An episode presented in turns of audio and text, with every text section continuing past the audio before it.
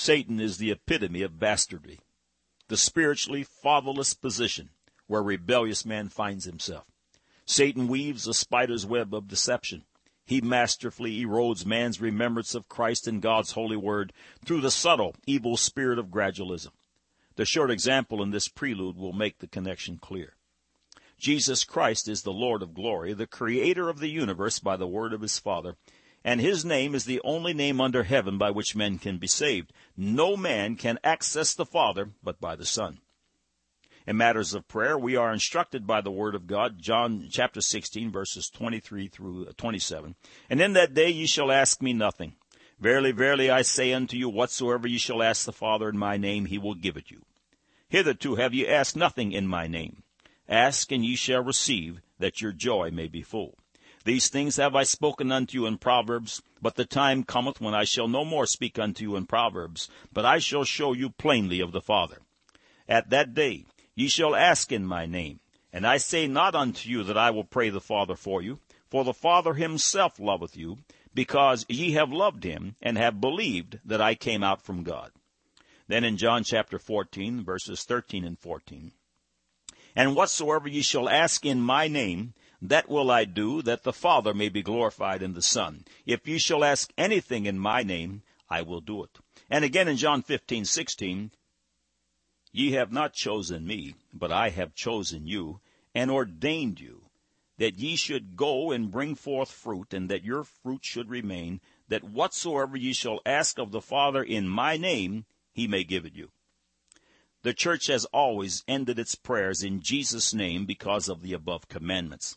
Access to God through prayer is accomplished in Jesus' name. So then salvation and communion with God can only be accomplished in the name and person of Jesus Christ. It is this understanding that Satan must destroy in order to succeed in defiling the hearts of men. Years ago, I was at a public function where a preacher from one of the mainline denominations was asked to pray over the food. He delivered the prayer, but omitted the closing in Jesus' name. I have noticed since that event an almost unanimous conspicuous absence of the closing in Jesus' name, amen, in public settings. The politically correct are careful not to offend the peoples of false religions, but instead think it is acceptable to offend Christ and also, by the way, make their prayers of none effect.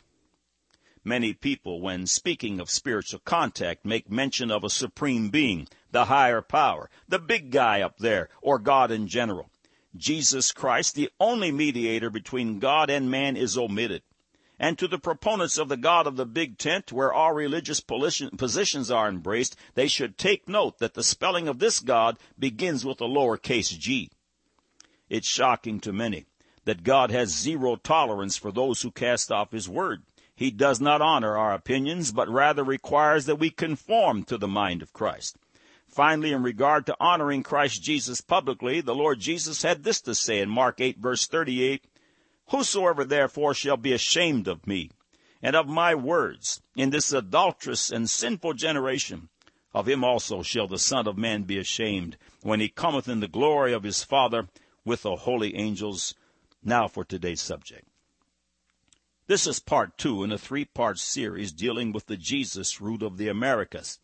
God said, Psalms 33:12, Blessed is the nation whose God is the Lord, and the people whom he hath chosen for his own inheritance. God said, Psalms 144 verses 9 through 15, I will sing a new song unto thee, O God. Upon a psaltery and an instrument of ten strings will I sing praises unto thee. It is he that giveth salvation unto kings, who delivereth David his servant from the hurtful sword. Rid me, and deliver me from the hand of strange children, whose mouth speaketh vanity, and their right hand is a right hand of falsehood.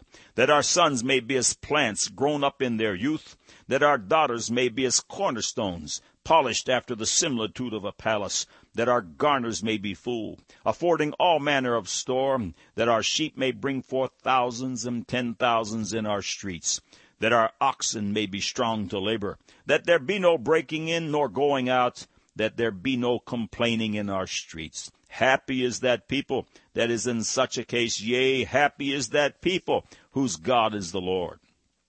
America was founded upon the only begotten Son of God, the rock Christ Jesus, and all of her blessings and greatness are a product of God's benevolence. Man said, this is not a Christian nation. It was founded by deists and agnostics. We must rally behind the concept of the separation of church and state and remove all symbols of Jesus Christ. Now the record. Nearly all the quotes in this series of articles are from David Limbaugh's 416 page book titled Persecution and from the Christian Defense Fund's small but powerful 77 page book titled One Nation Under God. Briefly summarizing, is America Christian Nation Part 1, it reads, The Americas were discovered in Jesus' name. The United States was colonized in Jesus' name. Her governments were established in Jesus' name, and America's people were educated in Jesus' name. The glorious blessings of God have been bestowed upon this land in Jesus' name. Is Jesus Christ the foundation and Lord of America? Does the American Constitution guard against the intrusion and even the mention of the Lord Jesus Christ in the public forum?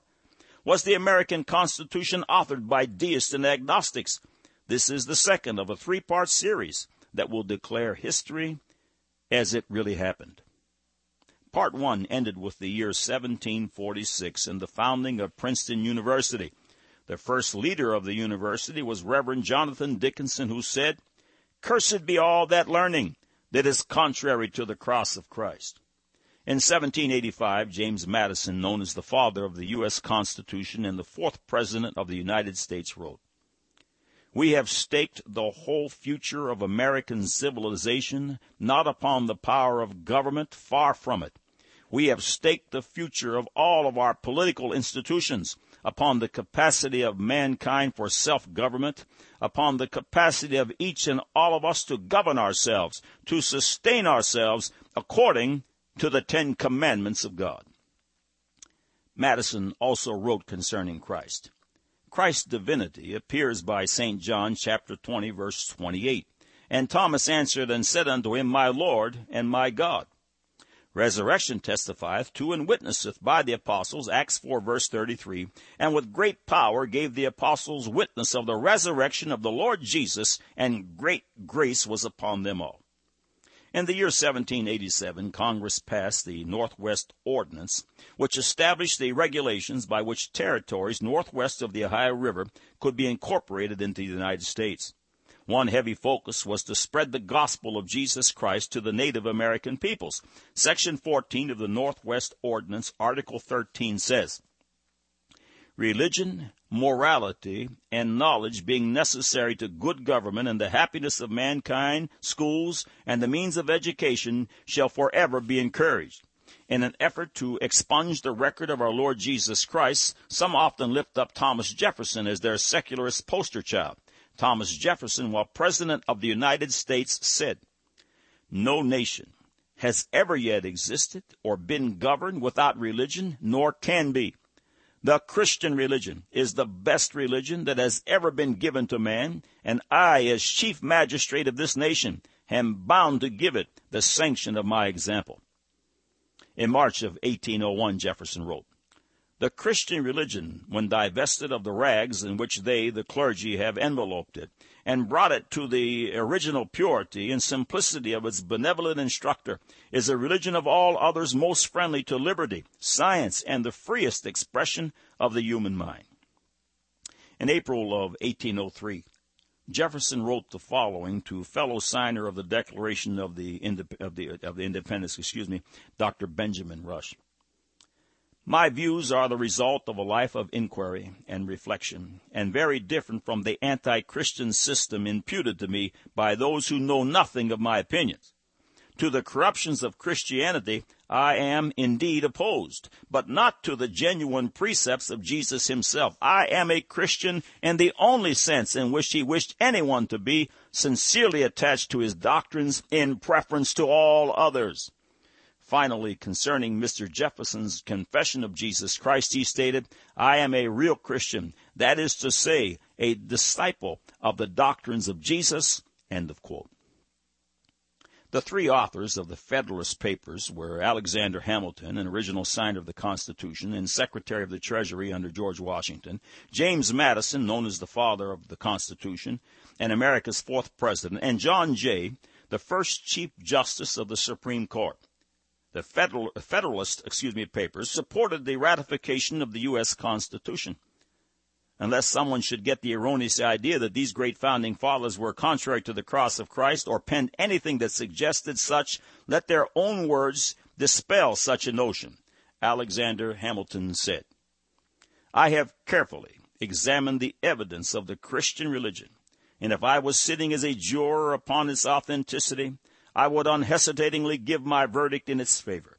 I can prove its truth as clearly as any proposition ever submitted to the mind of man.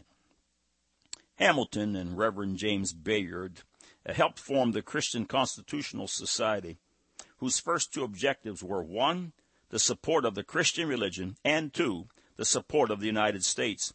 Hamilton was shot and killed in a duel with Aaron Burr on July 12, 1804. His dying words were, I have a tender reliance on the mercy of the Almighty through the merits of the Lord Jesus Christ.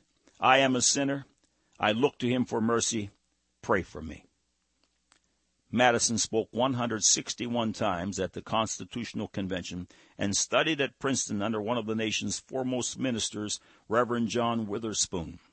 Madison writes, Religion is the basis and foundation of government.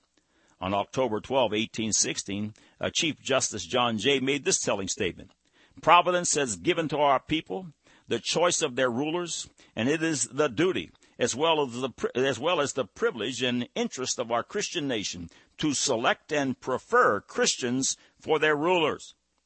John Adams was the vice president under President George Washington, a signer of the Declaration of Independence, a member of the Constitutional Congress, and the second president of the United States. He was a great lover of the Word of God and the King of Glory. He wrote these telling words in February of 1756.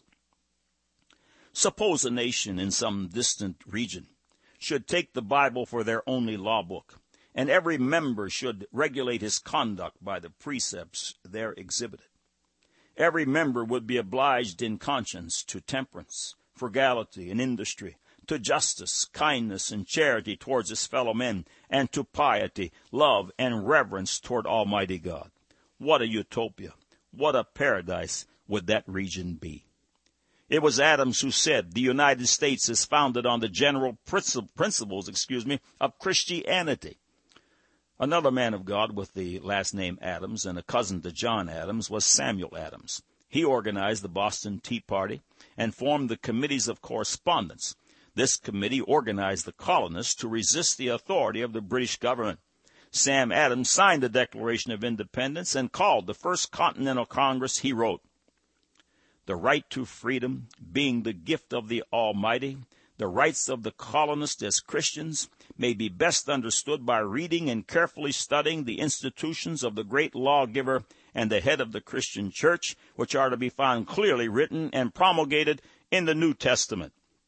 In his last will and testament, Sam Adams said, Principally and first of all, I resign my soul to the Almighty Being who gave it, and my body I commit to the dust, relying on the merits of Jesus Christ for the pardon of my sins. Although Ben Franklin was not an evangelical Christian by his own mouth, he was a confessor of Christ. Benjamin Franklin signed the Declaration of Independence and the Constitution of the United States. He also served as the governor of Pennsylvania. In March of 1778, Franklin wrote the following to the Ministry of France, excuse me. Whoever shall introduce into public affairs the principles of primitive Christianity will change the face of the world. Franklin also said, a Bible and a newspaper in every house, a good school in every district, all studied and appreciated as they merit, are the principal support of virtue, morality, and civil liberty. In a pamphlet titled Information to Those Who Would Remove to America, which was written for Europeans considering moving to America, Franklin wrote, Atheism is unknown there, infidelity rare and secret, so that persons may live to a great age in that country without having their piety shocked by meeting with either an atheist or an infidel. On June 28, 1787, the Constitutional Convention found itself in a bitter controversy when Franklin stood to plea for unity. Part of his speech follows. I have lived, sir, a long time, and the longer I live, the more convincing proofs I see of this truth, that God governs in the affairs of men. And if a sparrow cannot fall to the ground with his notice, is it probable that an empire can rise without his aid? We have been assured, sir, in the sacred writings, that except the Lord build the house, they labor in vain that build it. I firmly believe this. And I also believe that without his concurring aid, we shall succeed in this political building no better than the builders of Babel. We shall be divided by our partial local interest. Our projects will be confounded, and we ourselves shall become a reproach and byword down to future ages. I therefore beg leave to move that henceforth prayers imploring the assistance of heaven and its blessings on our deliberations be held in this assembly every morning before we proceed to business, and that one or more of the clergy of this city be requested to officiate in that service. In Franklin's autobiography, he wrote of a meeting he attended where a George Whitefield sermon, whose voice was so strong Franklin claimed that 30,000 people could hear him at once, caused him to do more than he had planned, Franklin writes. I perceived he intended to finish with the collection, and I silently resolved he should get nothing from me. I had in my pocket a handful of copper money, three or four silver dollars, and five pistoles of gold. As he proceeded, I began to soften, and concluded to give him the coppers. Another stroke of his oratory made me ashamed of that and determined me to give the silver. And he finished so admirably that I emptied, emptied my pocket wholly into the collector's dish, gold and all. According to the late historian M. E. Bradford, 52 of the 56 signers of the Declaration of Independence and 50 to 52 of the 55 signers of the Constitution were strong practicing Christians. The United States was founded upon the Lord Jesus Christ, yet the revisionists would lie and tell you otherwise. Today, note the conspicuous absence of the name of Jesus from the public forum and his conspicuous presence in the founding of this great hemisphere. God said, Psalms 33:12, Blessed is the nation whose God is the Lord, and the people whom he hath chosen for his inheritance.